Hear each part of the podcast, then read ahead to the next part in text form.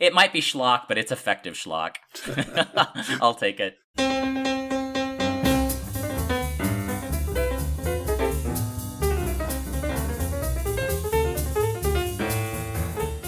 This is the Gospel of Musical Theater, a priestly look at some of your favorite musicals, with your hosts, Cathedral Deans and Musical Theater Queens, Nathan Lerud and Peter Elliott. This is Gospel According to Musical Theater, or Gospel of Musical Theater, actually, with Nathan, who's in Portland, and Peter in Vancouver. And today we're continuing our romp through the works of uh, Andrew Lloyd Webber to look at and talk about Evita. And I think Evita is the last show that he and Tim Rice collaborated on.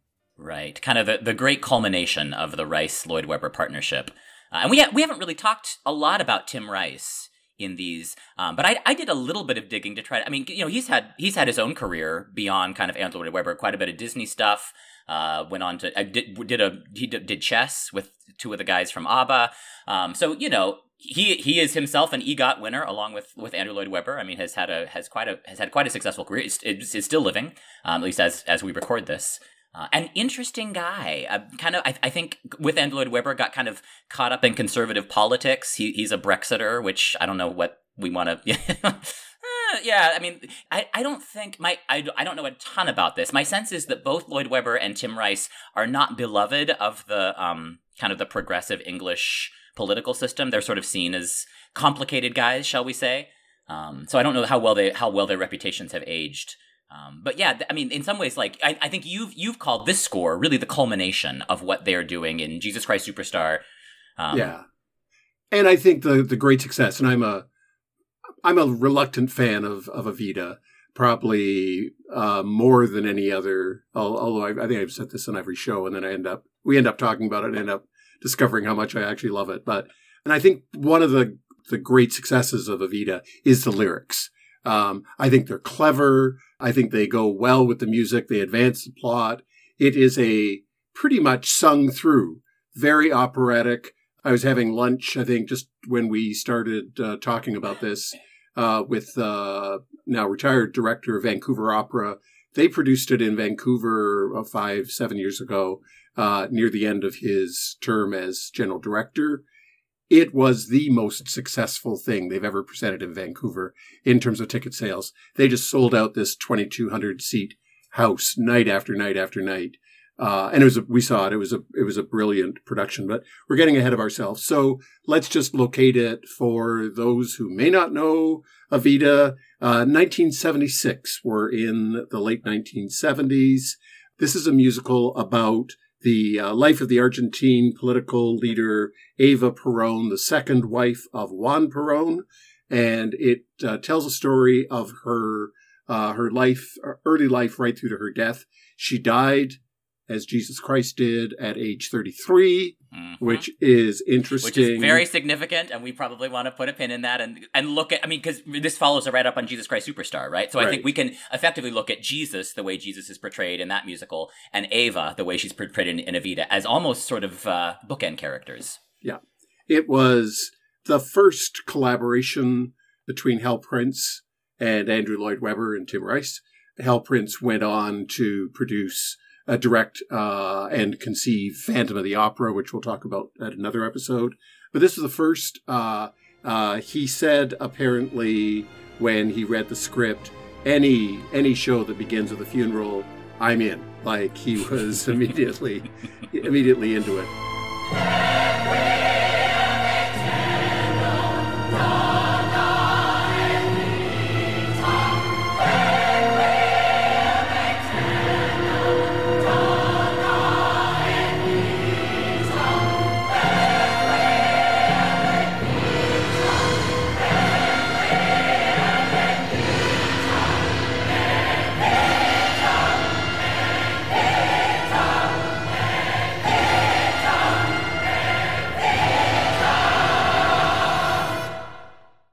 Lloyd Webber, in, in his memoirs, talks about the context in which this was uh, this was written.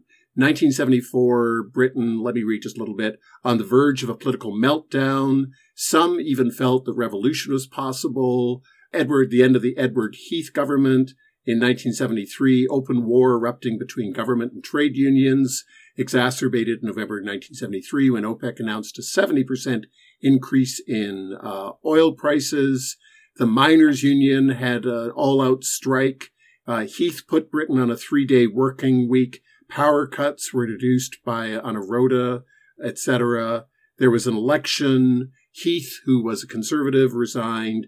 Harold Wilson came to power. He got a little majority. Government expenditures rising, et cetera, et cetera. So a very, and, and the IRA in Ireland, obviously.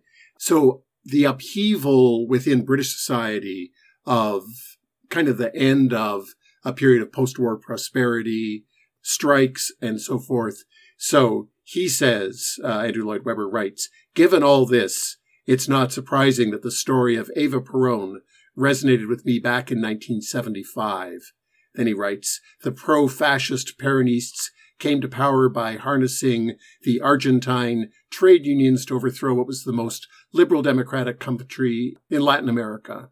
So it comes out of the context of British politics. And you and I have talked about this before in so many ways, even though it's set in Argentina.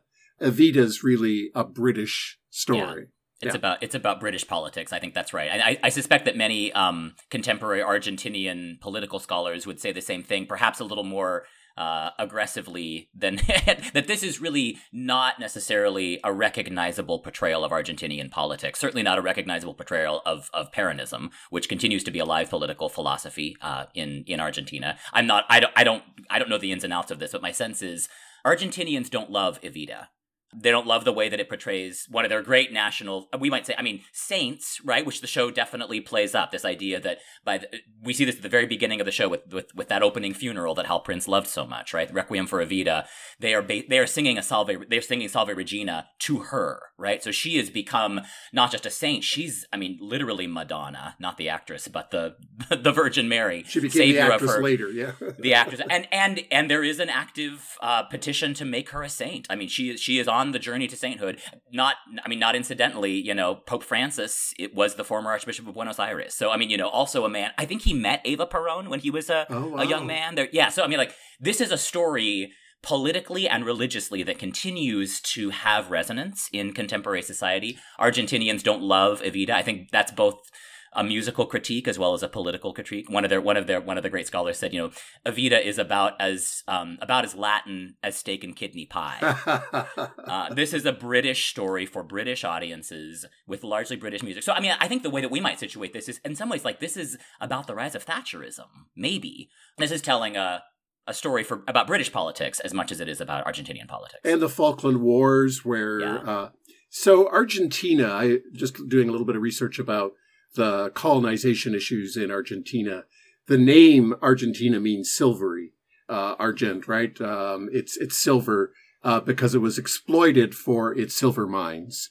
And what gets thought of as Argentina today, the landmass, was really a bunch of disparate small communities where uh, Europeans, the Spanish, also, the English came, set up mining uh, operations to get silver out, made Argentina very, very prosperous in its time. It was very, very prosperous because of the exporting of, of minerals. But the oligarchy, the ruling classes, which becomes a theme within Evita, lived a very charmed almost like an English country house club. That's the way, life. yeah. That's the way the music. I mean, it's almost My Fair Lady, right? It's the Ascot Gavotte. The, their music in, in the show is very much it's British upper class society. Yes, yeah.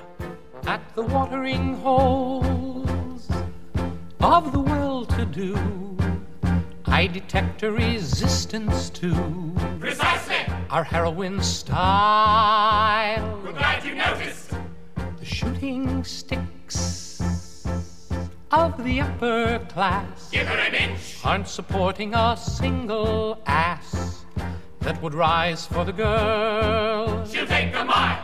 Such a shame she wandered into our enclosure.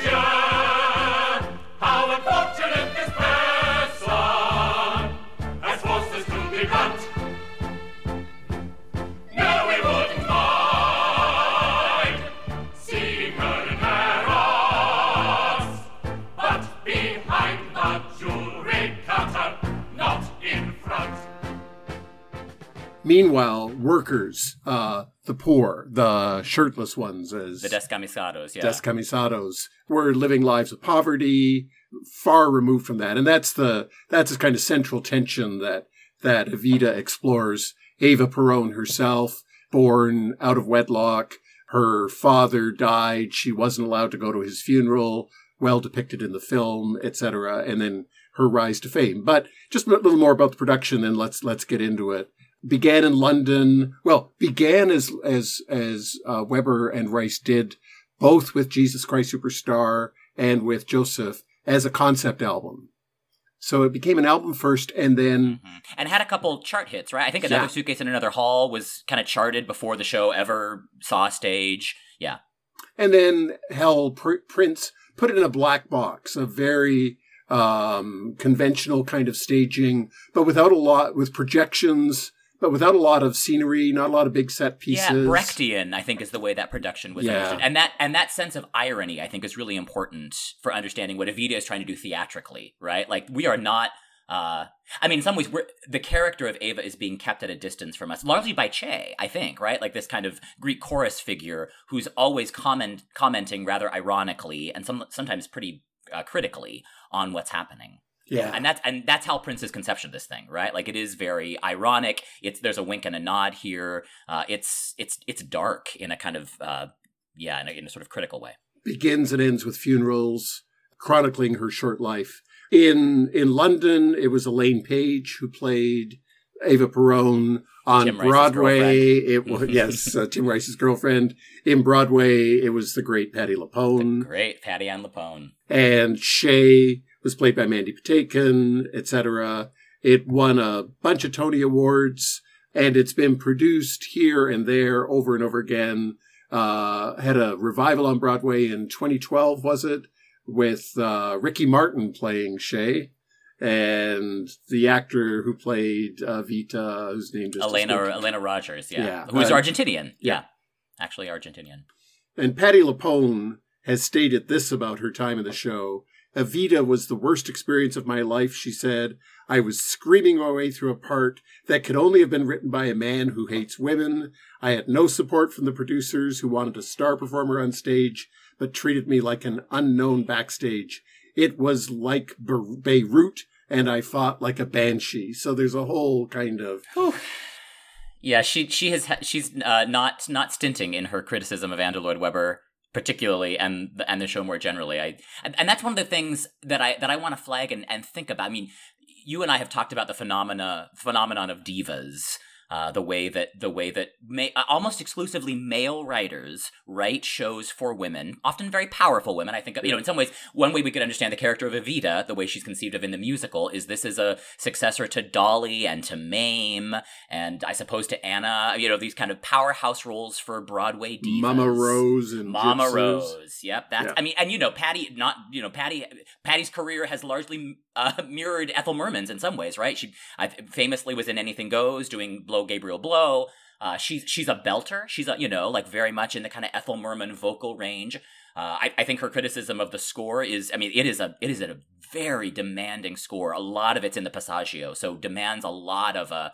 Uh, I mean, Patty would say unsingable, right? This is a cruel thing to do to a woman's voice. I think that's that's a fair way of thinking about what this score demands. Uh, you're asking an actress to to belt extremely high in her range in a way that you know is actually, I think, kind of dangerous. Like you can really ruin your voice singing Evita.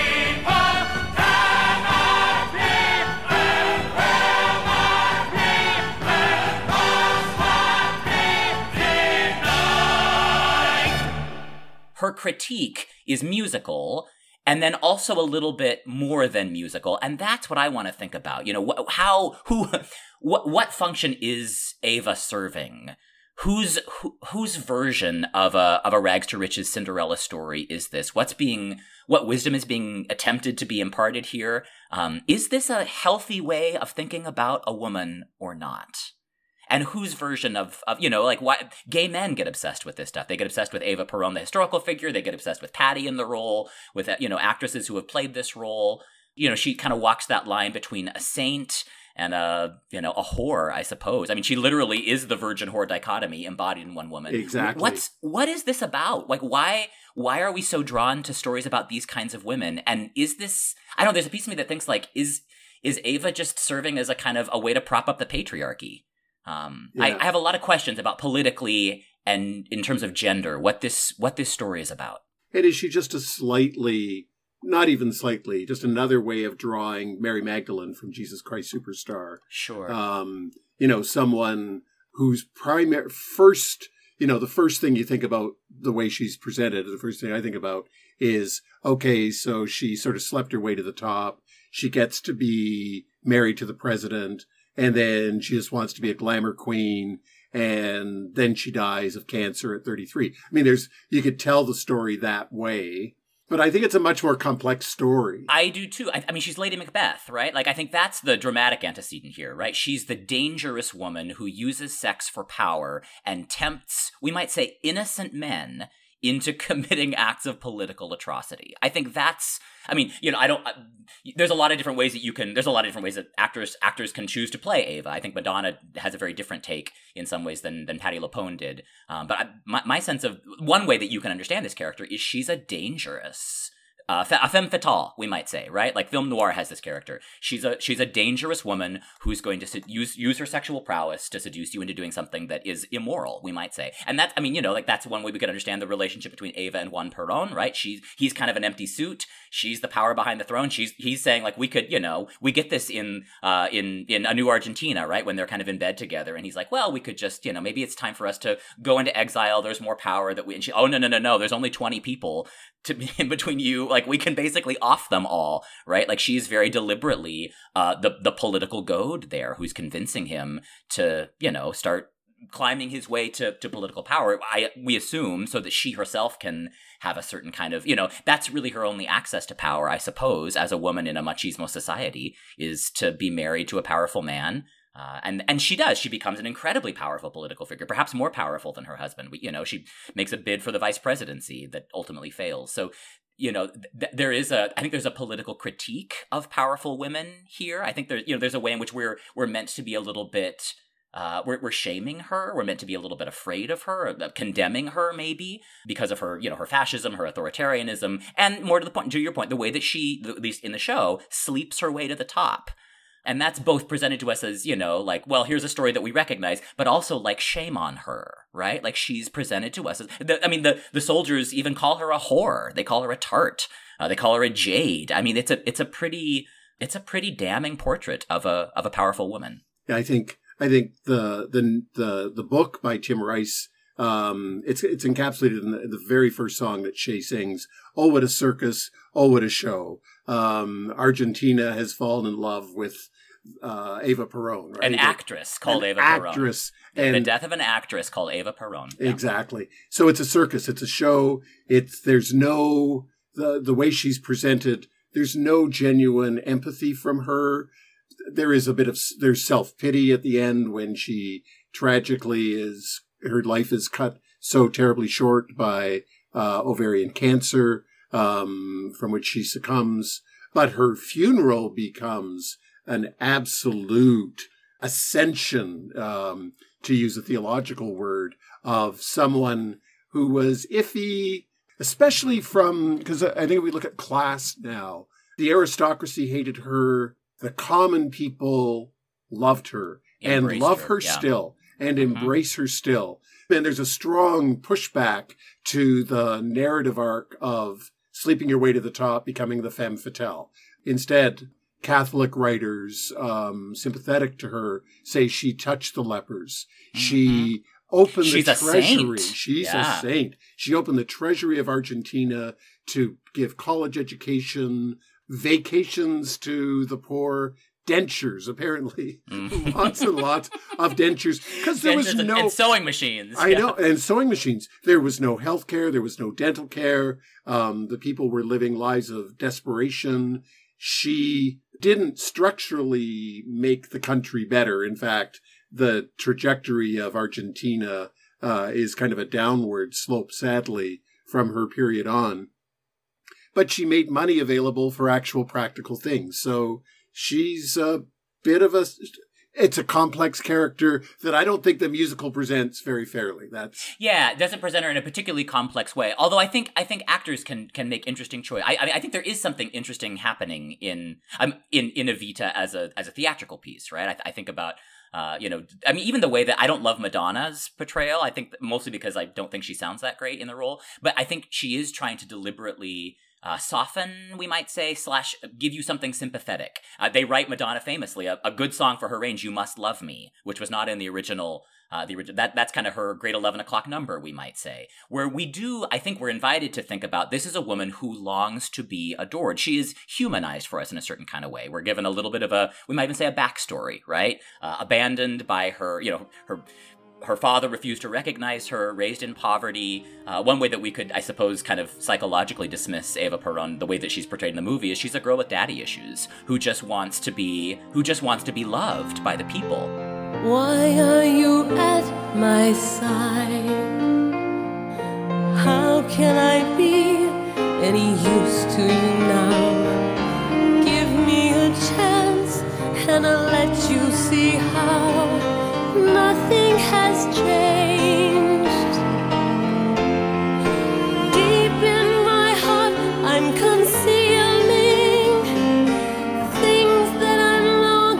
to say. Scared to confess what I'm feeling. Frightened you'll slip away. You must love me. You must love me. You must love me.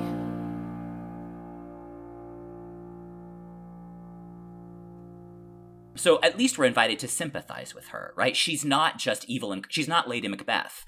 Um, Right. She's a woman dealing with intense grief.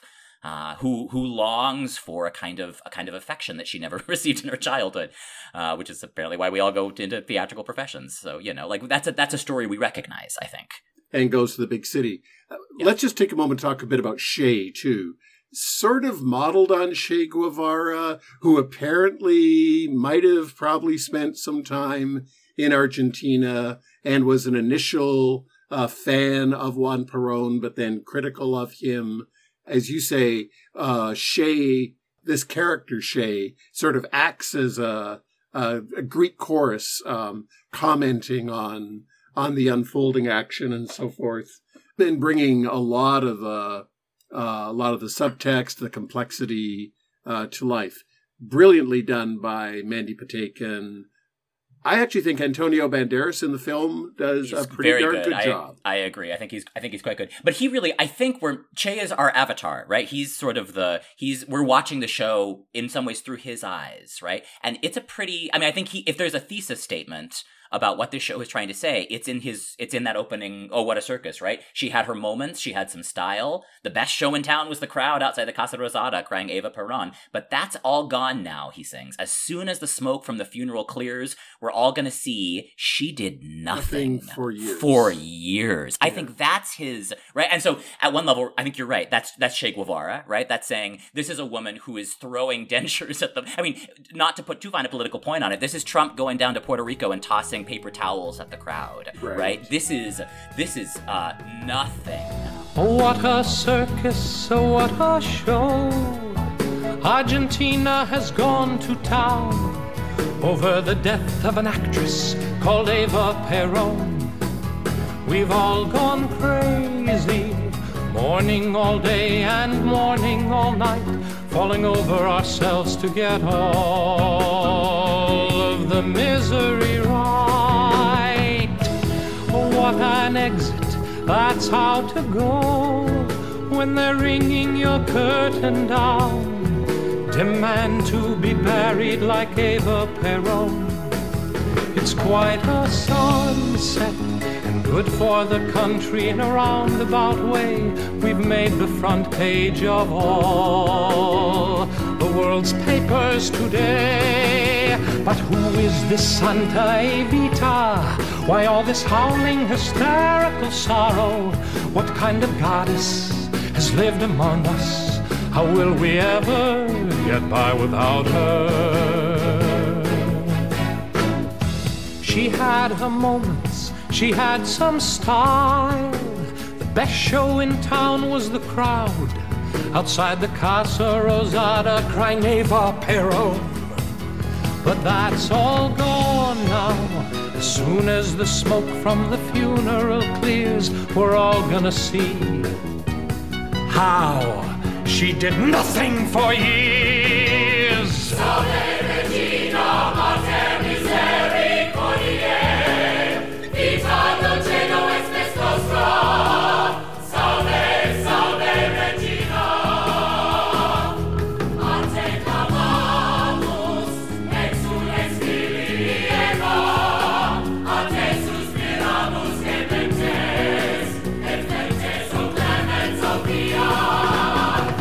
Down your people, Evita. You were supposed to have been immortal. That's all they wanted, not much to ask for. But in the end, you could not deliver. Sing, you fools, but you got it wrong. Enjoy your prayers because you haven't got long. Your queen is dead, your king is through. She's not coming back to you. Show business kept us all alive since 17 October 1945. But the star is gone, the glamour's worn thin. That's a pretty bad state for a state to be in. Instead of government, we had our stage. Instead of ideas, a perimeter on his rage. Instead of help, we were given a crowd. She didn't say much, but she said it loud. Dares to keep his head held high while millions weep? Why the exception to the rule? Opportunist, traitor, fool, or just a man who grew and saw from 17 to 24? His country bled, crucified. She's not the only one who's died. Sing, you fools, but you got it wrong. Enjoy your prayers because you haven't got long. Queen is dead, your king is through. She's not coming back to you.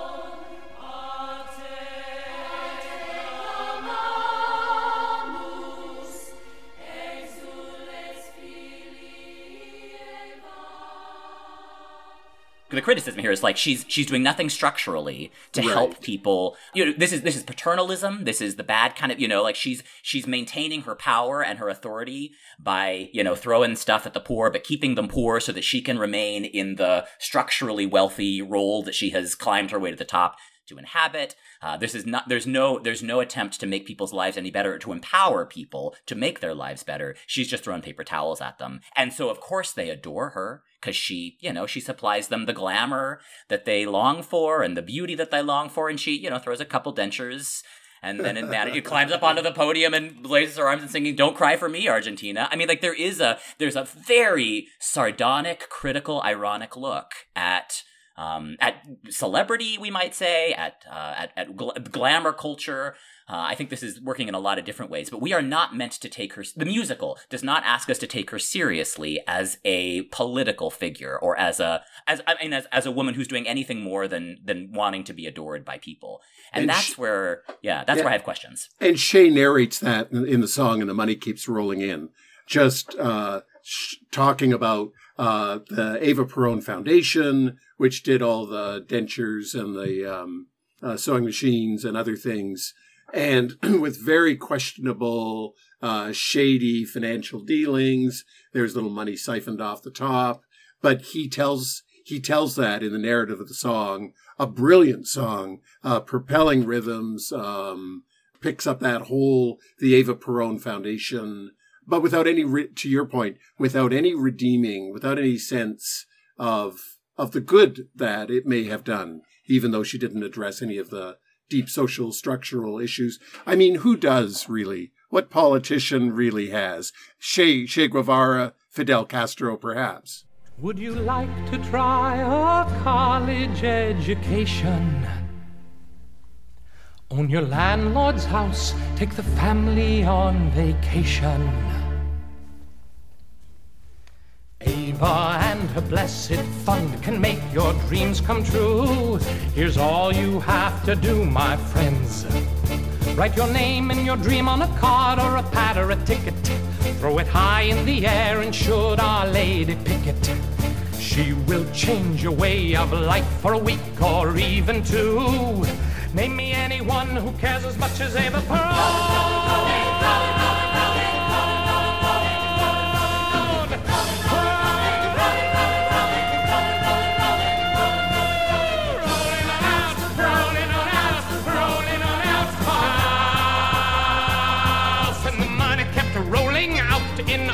Directions.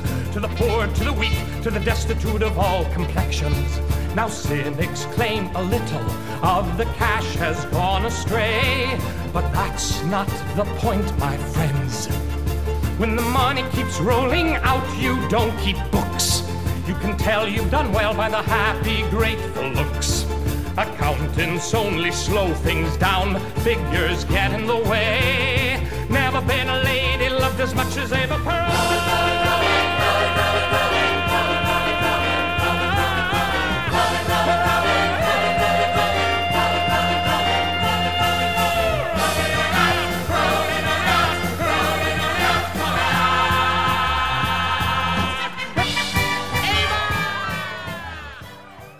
this is a theological question. I think. I, I, I, you and I are both, you know, white Anglican clergy. In some ways, like I, I want to, you know, one of the things that we talk about a lot in in in the church that I work at, where we, you know, we do a lot of work that I would call quote unquote charity work for quote unquote the poor. Right? Uh, this is something that churches do a lot of. Jesus calls us to do this work. But I think often the critique uh, from outside the church and sometimes from within the church is this is basically a version of what Che thinks Ava is doing, right? It's a lot of smoke and mirrors, but you are doing nothing and you have been doing it for years. You're throwing a couple paper, paper towels in the way of people to try to, you know, I think about it, you know, we, we talk a lot about the um, the continuum between charity and justice, right? The only thing that I think redeems quote unquote church charity from enabling structural poverty, which is one of the critiques of what we're doing, is it can't just be handing people enough food to get them through the day. We also have to be thinking upstream about what's causing this kind of poverty, Of uh, and then and then thinking about what does justice look like. So that's where I think Che's critique of Ava is she's just doing charity, she's not doing justice. That's a theological critique at one level, right? She is actually keeping people in a certain way in their in their situation. But to your point, right, like no no political structure that I'm aware of has really managed to um there I I'm not aware of a there's no right answer to this I guess is is you know this is a um this is a complicated this is a complicated question. What is the best way to bring people out of poverty? What do government like what power does government have? What power does celebrity have? And we might then add to that what power does the church have or you know or abdicate some of the time um, are we helpful or are we hurting? I think that's a really important question for churches to ask when we engage in this work of uh, of charity and justice. Well, and as Anglicans too, we're very identified with the empire, whether it's the British Empire or the Episcopal Church, the American Empire. I mean, the framers of the Constitution of the Episcopal Church were the same framers of the Constitution of the United States. And in many places, church and church is well connected with people in power. And so consciously or unconsciously, there is a kind of support of the system as it exists. And then we become kind of like Ava Peron, throwing out sewing machines and dentures and so forth to the poor. Whether the deep critique, and same is true in Anglicanism, uh, I mean, we pray uh, every week for the king. We used to pray for the queen, you know, and it's not hoping that Elizabeth, may she rest in peace, or Charles, you know, have a are spared illness. It's praying for the structure of of the of of of the empire of Right. the of power. of yeah. power and all that is associated with that. And I think actually Evita in uh, the stage productions and so forth does a fairly good job of caricaturing the oligarchy. Uh, at least in the productions that I've seen, uh, the oligarchs all move together choreographically across the stage with their cups of tea or their cocktails in hand, singing um, uh, very British sounding. Oh yes, uh, it's the Ascot Gavotte. Yeah, it's the Ascot Gavotte, you know, yeah. dun dun dun dun dun dun, dun Yep. across the the, little stage. English country dance. Yep. Um, whereas the the the poor gathering in front of the plaza, crying "Ava Peron," they're looking for a savior. And then I'm taken, you know, to Jesus Christ Superstar with Right. uh, yes. with you know why did you choose such a backward time and such a weird place the the the contrast between zealotry and the conversion of the heart um is is at play here too and these shows deep fear of the people. I mean, that's what's so ironic. Both about Jesus Christ Superstar, but think about the music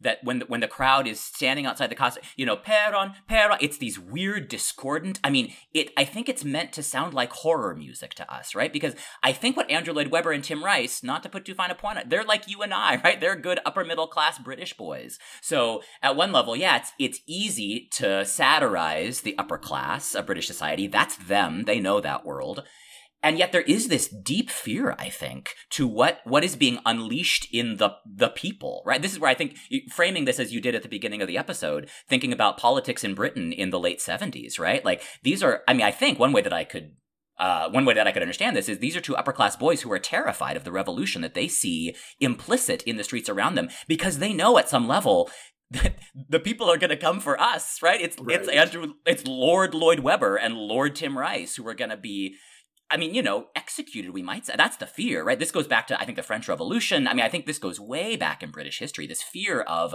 what will happen when the lower classes do finally get empowered and rise up against us. I mean, there will, blood will flow in the streets. So, musically, the show, I think, is terrified of that shout. Ava, Ava, Peron, Peron, you know, the, the darkness implicit in that. People of Argentina, your newly elected president, Juan Perón!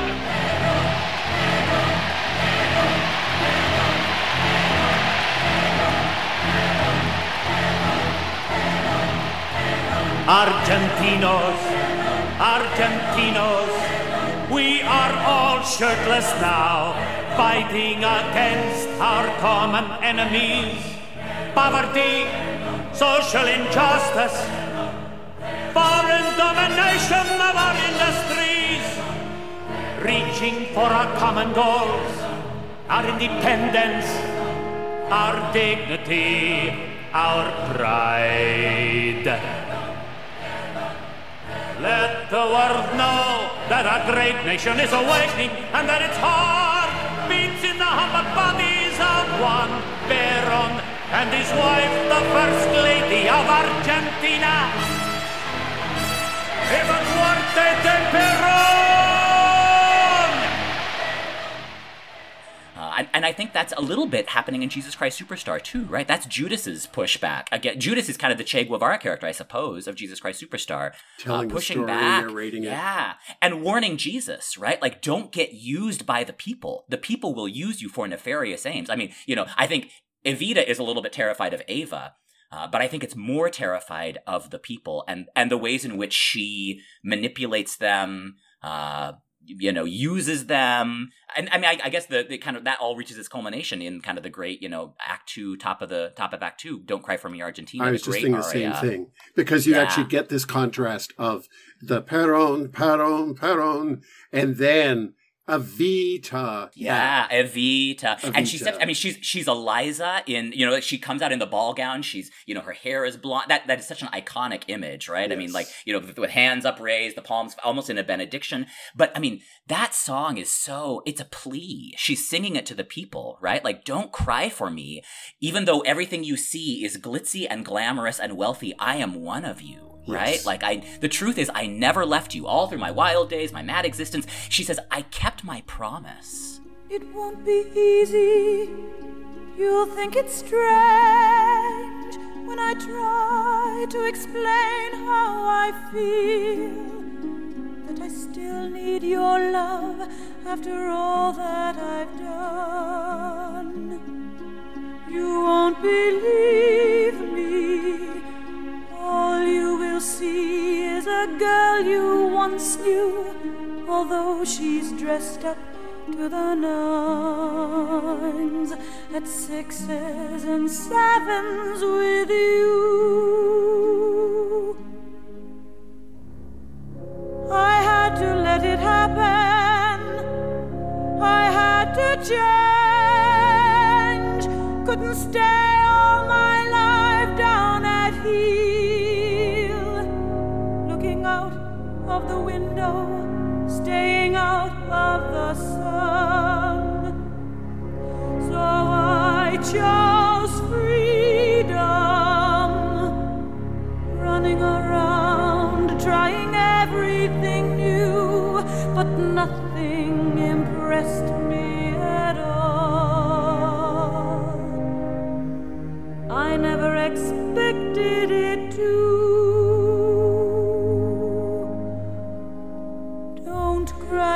me, Argentina.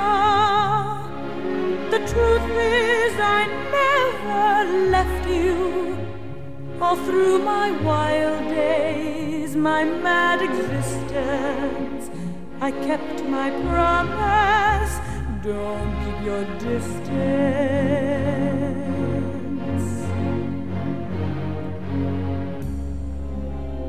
And as for fortune, and as for fame, I never invited them in. Though it seemed to the world they were all I desired. They are illusions, they are not the solutions they promised to be.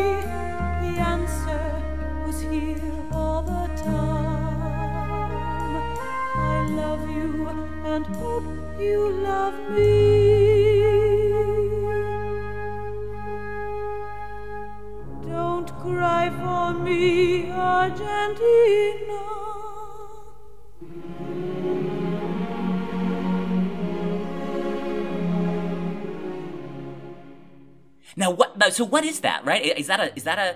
Is that like I? I am one of you. I am. I am going to enter the system to undo it. I think that's some level of the I promise. so. Is She's not born into that system. This is not yeah. not Queen Elizabeth, not um, uh, not any of the the stars that they would know from uh, power and leadership in in England. She comes from the lower class, and yet she's dressed. She's uh, uh, She's partying up to the Machiavelli, nines, yeah. uh, Lauren Mhm. Bacall, Lauren Bacall um, uh, dressed like it, and I'm their savior, is what she sings in that. That's what they call me. So Lauren Bacall me. So she becomes a kind of uh, female, a woman savior. It's not unlike Jesus Christ in some ways. They're playing with this. And are they playing at another level? I think you're absolutely right about British politics. Are they playing at another level? They're both still very young here with the pitfalls of peaking too soon. Hmm. you know, both Jesus and Ava Peron, you know, cut short, lives ended at 33. They're probably around that same age uh, now. What is it? What's the cult of stardom? Uh, how is it resisted?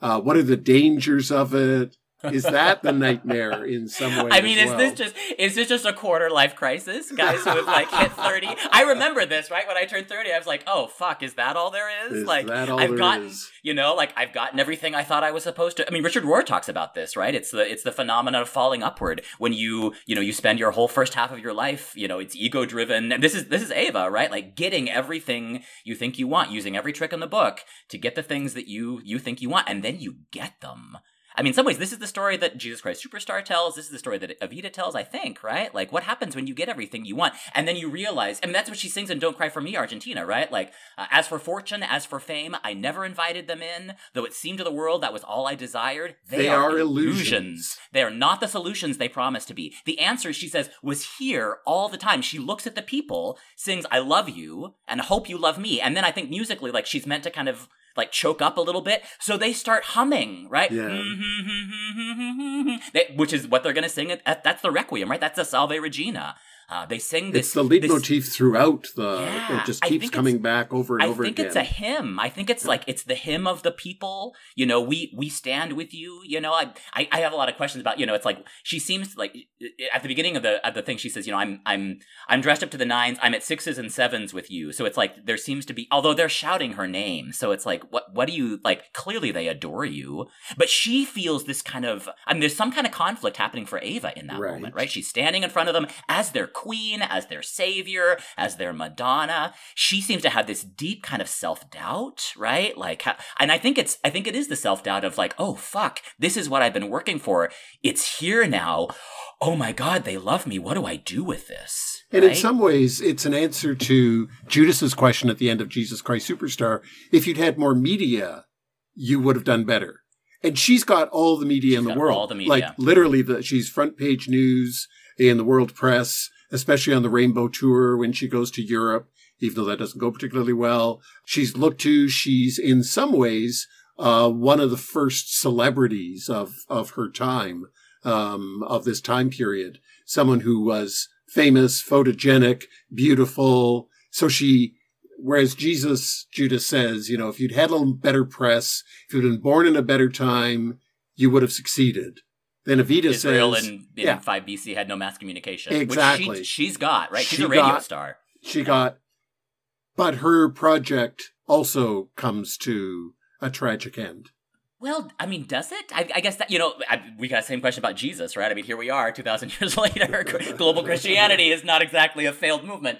Uh, in the same way, I would, you know, I'd say the the legacy of Eva Peron is by no means a, you know, she is she's still high flying adored. You know, like she's she's become. I mean, may maybe in our lifetimes, Peter will actually become a literal saint. She could. So, you know, I think this is in some ways like, yeah, this is the same story as Jesus Christ Super in, in some ways, right? She feels like a kind of a fraud, like a like a failure. She's asking the people to prop her up. I think there's something. I mean, there's something that I recognize about that. There's also something that kind of terrifies me a little bit about that. I mean, I think you and I both know, right? Like the love of the crowds is a fickle. Jesus knows this when he, you know, when he's walking into Jerusalem on the back of a donkey on Palm Sunday, and they're shouting his name. You know, like in in a matter of five days, those shouts of Hosanna turn to crucify. Right? Like this is such a this is a story that Christianity tells, I think, quite well. The adulation of the crowds is a fickle adulation, and I think Tim Rice and, and Webber are doing something really similar. Right? Like the crowd is a is a is a monster. The crowd is a complicated thing, can be used for devious purposes.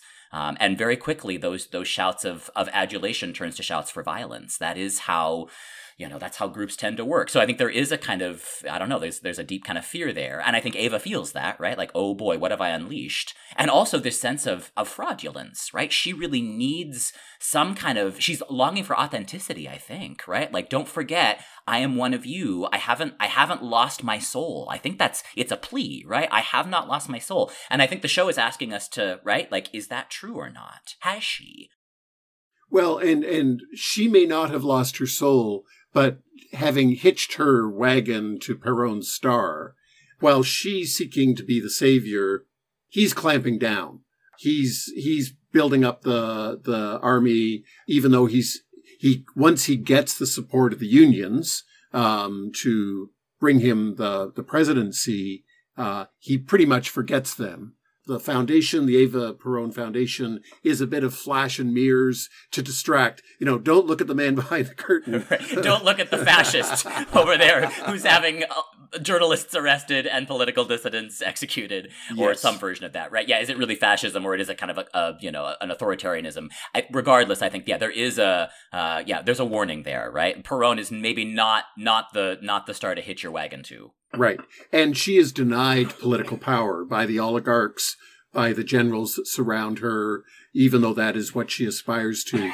So she's never really given the, um, never really given the real the real keys to the structural piece. She's kept pretty much as a distraction, a shiny thing to look at, have some money, give it away, uh, you know, uh, kiss the peasants. Um, Yeah, except there is, a, I don't know, like, I, I think about, you know, it's like she's queen of people's hearts. I think about Princess Diana, which is a, Well, another sort of contemporary, you know, it's like, you know, yes, she is denied all of the structural power, but she, she manages to get something that I want to say, I mean, at one level is maybe better. She, people love her. I mean, isn't, I, I don't know. I think that this is maybe the question the show is asking. Maybe this is what Tim Rice and Andrew Lloyd Webber are asking in their 30s, right? What's better to get to the top of your profession, to get win all the awards and be lauded as the you know the the king of Broadway, or to write musicals that people love? And that grab, you know, in some ways, like, you know, I guess they kind of got both of them, but like Evita was kind of, you know, was not a critical success. It's a popular success. It's a show that people adore. Ava is a character that people adore. She, you know, uh, dismissed as you say by by those in power, and I think regarded with a great deal of suspicion by people who are questioning what kind of a legacy that is. But people love her. there's And at no one musical level, like- of Juan Perón. Yeah, right. Yeah. Well, and, and you know, structurally, right? Like this is a this is a this is a Cinderella story. I mean, you know, she wins the musical, whether or not she wins at life, whether or not you know she loses her soul. This is a star vehicle for a for a you know female embodied person. Uh, she she wins. She gets Evita. I mean, what better prize than "Don't Cry for Me, Argentina"? That's a great number. I know. And you said there's a, I didn't know this, there's a Madonna version, a disco Madonna version of Oh, Don't Cry you, for have Me. you never heard the Uh, disco I version don't know that I really even, even want to. Don't cry for me, Argentina.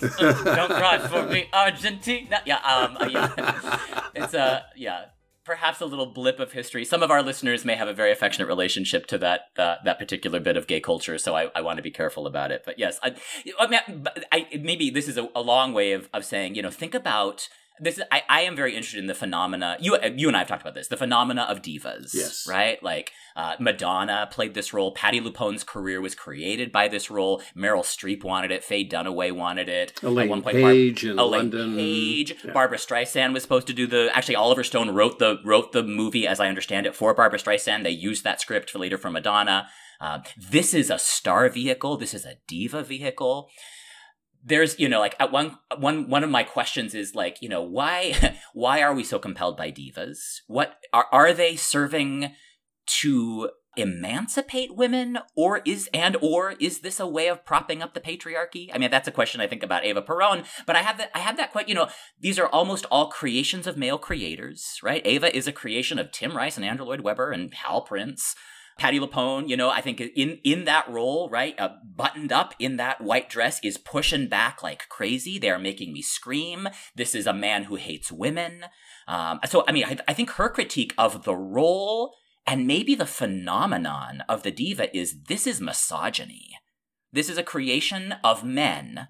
Invariably, these are women who die. You know, I think about, you know, like Madame Butterfly. I was going to say Macbeth the whole and- operatic uh, This is the tradition. operatic uh, trad- yeah. uh, Uh, Sutherland what's her- going mad on stage exactly. night this is after Lucia. night. Yeah. Exactly. Yeah, and and you know it's like a rife on Broadway. Mama Rose. I mean, she has a breakdown. She doesn't die at the end, but you know, like so many of these great female roles. I mean, in some ways, like here we are in you know 2023 with the White Lotus and Jennifer Coolidge, you know, being kidnapped by four gays who take her to see Madame Butterfly and then try to shoot her.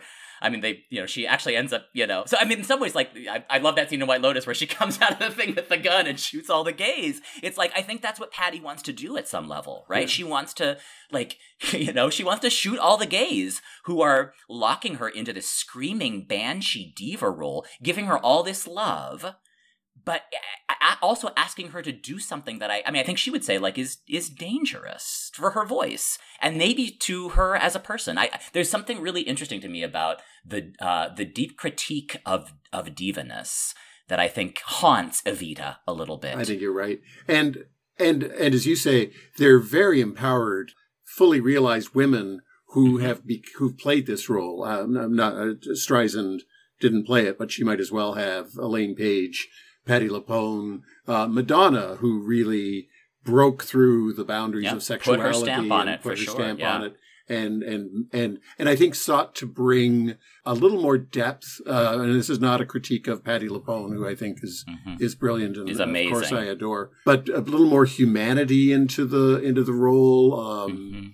Yeah, it's hard to it's hard to know why why men why the patriarchy sets the uh, divas up for the tragedy. Sets Yeah, is it? Is it? I mean, there. the- I guess I'm going to argue from the other side of my mouth. You know, the the men that tend to embrace these shows are men who are attracted to other men. Yeah. I mean, I think one way that we could understand Evita is she's a queer character, right? She's you know she's using her sexuality uh, in a world that that basically uh, labels her as you know, by her sexuality, right? And that is a that's a very queer story. We are the we are the people who are labeled in public by what we do in private. Um, she she's labeled as a whore, and so she uses her she uses what she's got. She uses her glamour. She uses her body. Uh, you know, she says to Juan Perón, "I'd be very good for you, not just for you know, like not just for a one night stand. I can I can take you somewhere." And she's not wrong. She is great for him. So I, I, I, I there's a piece of me that like I, I identify with that character at some level, right? I see, I see other gay men like me getting obsessed with Patty and and Elena Rogers and Madonna. You know, it's like something about this does resonate with me, and I think like there is a kind of a kinship there, right? Like it's it's a way of recognizing. Uh, it's a way of seeing women, maybe, as not right, like in the way that the military in the show can't. Right, she's just a whore. Forget about her. And and, and, one one level, it's like, no, no, no. Let's let's take a second look at this phenomenon, right? Like let's let's see what this woman is doing to you know to survive. We might say in a you know in a machismo culture, and I don't know. Like there is also a piece of me that's like, whose whose interests are being served here? Does this do? Does this does this? I mean, no. She she says I chose freedom. Does she does she get anything like freedom, or is she trapped in a kind of diva vehicle? Um, I I don't know. I, that's that's that's my deep kind of pondering about the phenomenon of divas and whether or not that's a helpful or a hurtful thing. Yeah, and and can you be a saint? I mean, I think sort of theologically, can you be a saint if you've slept your way to the top, if you never actually address the structural injustice that exists in society, but you are a compassionate person who gives the crowds more than something to wave to, something to aspire to. I mean, in some ways, it's the, the capitalist dream, you know, um, call girl uh, to uh, basically queen of Argentina. I mean, let's let's be honest about it. It's the American dream. It's Yep. if you Pull play your by your cards right, Yep. you can be you can be president. You can do anything you want. It's that kind of story, and is that the adulation that the that the crowd, whose you know uh, scary taunts of Perón, turn into a more lyrical Evita, so that they're humming along with "Don't Cry for Me." Salve Regina, Mater I Misericordiae. know. Yeah. Is that is that the story here? our life, our sweetness, and our hope. I mean, I- I don't know. There is something beautiful to me about that, and also deeply unsettling. Yeah, I'm, I mean, I guess that, I mean, maybe the theological question here is, you know, what what does it mean to be a saint? Like, what's required for sainthood? I mean, you know, in some ways, like, it will be really interesting to watch the historical Eva Peron's journey through the beatification process. I'm really curious um, because at one level, you know, it's like, I mean, I don't think she was actually as much of a whore as the show paints her to be, but she's certainly not an uncomplicated moral figure. She's not a she's not a virgin. She's not a Mother so- Teresa. She's not Mother Teresa. Although has it, you know, it's like so. What? What if we're gonna if we're gonna call her a saint? What are the qualities there that we are saying these are holy qualities? I mean, you know, it's like I, she she is uh, she is touching people. I think you know, like this. She's queen of people's hearts. She's offering hope. She's offering maybe not justice. Uh, but she's seeing people, offering a different people. way of of navigating. We might say a corrupt structure. I don't know. You know, corrupt. That's a strong word. Uh, a, a difficult structure. Figuring out ways to get people to help people where they are where they're at. I mean, you know, like there is something. Um, And I think there's genuine compassion there. Yeah. I mean, um, we can, you know, throw dentures, throw paper towels. We can look at that in a in a critical way, in a and- caustic way. or we but can look at it also in need terms of dentures. Practical, exactly. Yeah. Well, I mean, one uh, one one conversation that we've had about the show, I remember you you likening kind of her, um, I mean, her presentational style to Anglo Catholicism, the way that it existed in the 19th century in in the slums of east of the East End of London, right, where it's like uh, the idea here is the poor are the most deserving of of beauty, Yes. right? That, that if there's anything that religion offers, it is beauty. It's sumptuous music. It's beautiful fabrics and smells and ornate architecture and light and sound. And the Anglo-Catholic movement, at least as it existed in England in the, in the 19th century, said that first and foremost is God's preferential option for the poor. Then we can talk about who else might be attracted to this thing. Now, that's also right. Like, that's not necessarily changing anything structural. it That's is right. just offering beauty to people whose lives don't, don't at least as, as we understand them, looking at them, don't seem to have a lot of beauty. Now, there is a kind of patriarchalism, there's a kind of paternalism there that I don't love. It's usually beauty accompanied by compassionate acts of service, um, Yeah. not structural justice, but compassionate acts of service almost always went along with the Anglo-Catholic shrines in the slums of London at the turn of the century um, and beyond. Uh, so it was that marriage, an inconvenient marriage in some ways, and also for those of us, you know, left of center, missing the point that the structure, the upstream stuff is what needs to be dealt with and often caricatured. And, and we talked about this earlier as, as band-aids. And yeah, I had, we had similar issues, uh, in my time at the cathedral in Vancouver, to which my response always was, yes, some of what we're doing is band-aid. And if you're bleeding, yeah. you need a band-aid. Band-aid. Um, so, but it's an uncomfortable place. And I think it's good that, that Christians feel uncomfortable in it. In the charity versus justice conversation, it's more than two poles. It's a, it's a continuum and it's very difficult to navigate our way through it, I think, as Eva Peron, I think herself discovered. Yeah, and I mean, at, at one level, I mean, she is she is uh, in dialogue and in relationship with the pe- with the people in a way that you know Juan Perón is not. He is mostly you know in the halls of power, you know, enacting laws and offing people. I suppose she's you know maybe she's rais- raising in, in a corrupt foundation, but sh all of her heartfelt moments in the musical. She is singing. If there's a love story in Evita, it's Evita and the people, Exactly. right? The, the heterosexual marriage trope is really nowhere to be seen in this thing, other than a very caustic, you know, she is in love with the people. She she wants them to see her. She oh, I think we're meant to understand she sees them in a way that the men in their lives do not. Certainly the political leaders in their lives. They see her, they make her a saint. At one level, I think that's a beautiful story about what it actually means to be in relationship with the people that you're attempt right. Like it's it's not othering them. It's not oh they are the poor. They are they are they are me. I am them. Yes. Now you know there's there's there's a piece of me that is a little nervous around that, but there is something there is something There's beautiful, something beautiful about about it. yeah, when you're actually, you know, when you're when you're at a soup kitchen serving people, you're at their eye level, you're interacting with them, you're talking with them. Uh, you're in com- I mean ideally, right? Like you're not just, you know, othering them, throwing stuff their way so that they leave you alone. And you're giving them this day their daily bread, right? Yeah, I mean, you're engaging in an actual relationship with people Yeah. and getting to know them. Theoretically, that's a you know as important maybe in terms of the heart transformation as anything we might do structural. I mean, it's easy to sit in a conference room and you know plot out policies that have no relationship to people's actual lives. I think that's also a fair critique Yeah. of the way that politics tends to treat quote unquote social justice problems. That's not always a relational approach. And that's what Eva's doing. It's purely a relational approach. So there's there's pitfalls there too. But there's also great beauty there. I mean that's if, if there's if there's sainthood to be sought in that continuum, I think that's where I'm gonna look for sainthood, is somebody who's like Jesus, actually, you know, washing the feet of the people he's in relationship with. That's discipleship. And if she needs to put the the fancy clothes on, which she does as she sings, not for her but for them, is that is that is that praiseworthy? Is that is are are, are we navigating? Is is are her actions helping navigate her towards sainthood? Yeah. I mean, at one level, it is at least beautiful. And I think we dismiss beauty as a um, as a theological virtue, but it, it's important. I mean, you know, like bringing beauty into people's lives actually is holy work. I think it's not it's not I the agree. only thing that's worth doing, but you know, you can you can structure all kinds of policies. If if if there's no beauty in the world, what's the what's the point? And whatever else you say about it, "Don't Cry for Me, Argentina" is a beautiful melody.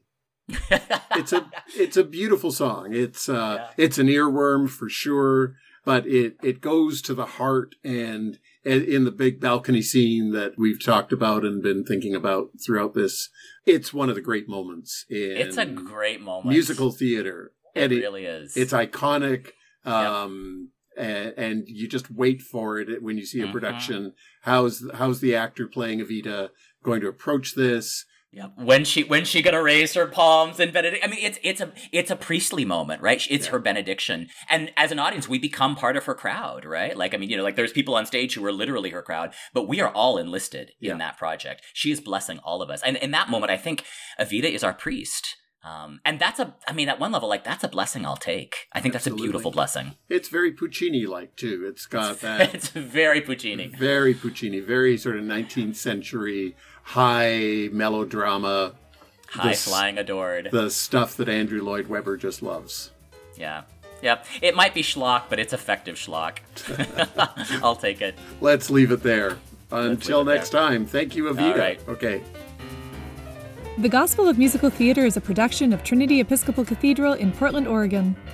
Join Peter and Nathan every other Friday right here in your podcast feed and connect with us on Instagram and Twitter at Gospel of MT. Learn more and support us at trinity-episcopal.org slash podcasts. See you next time.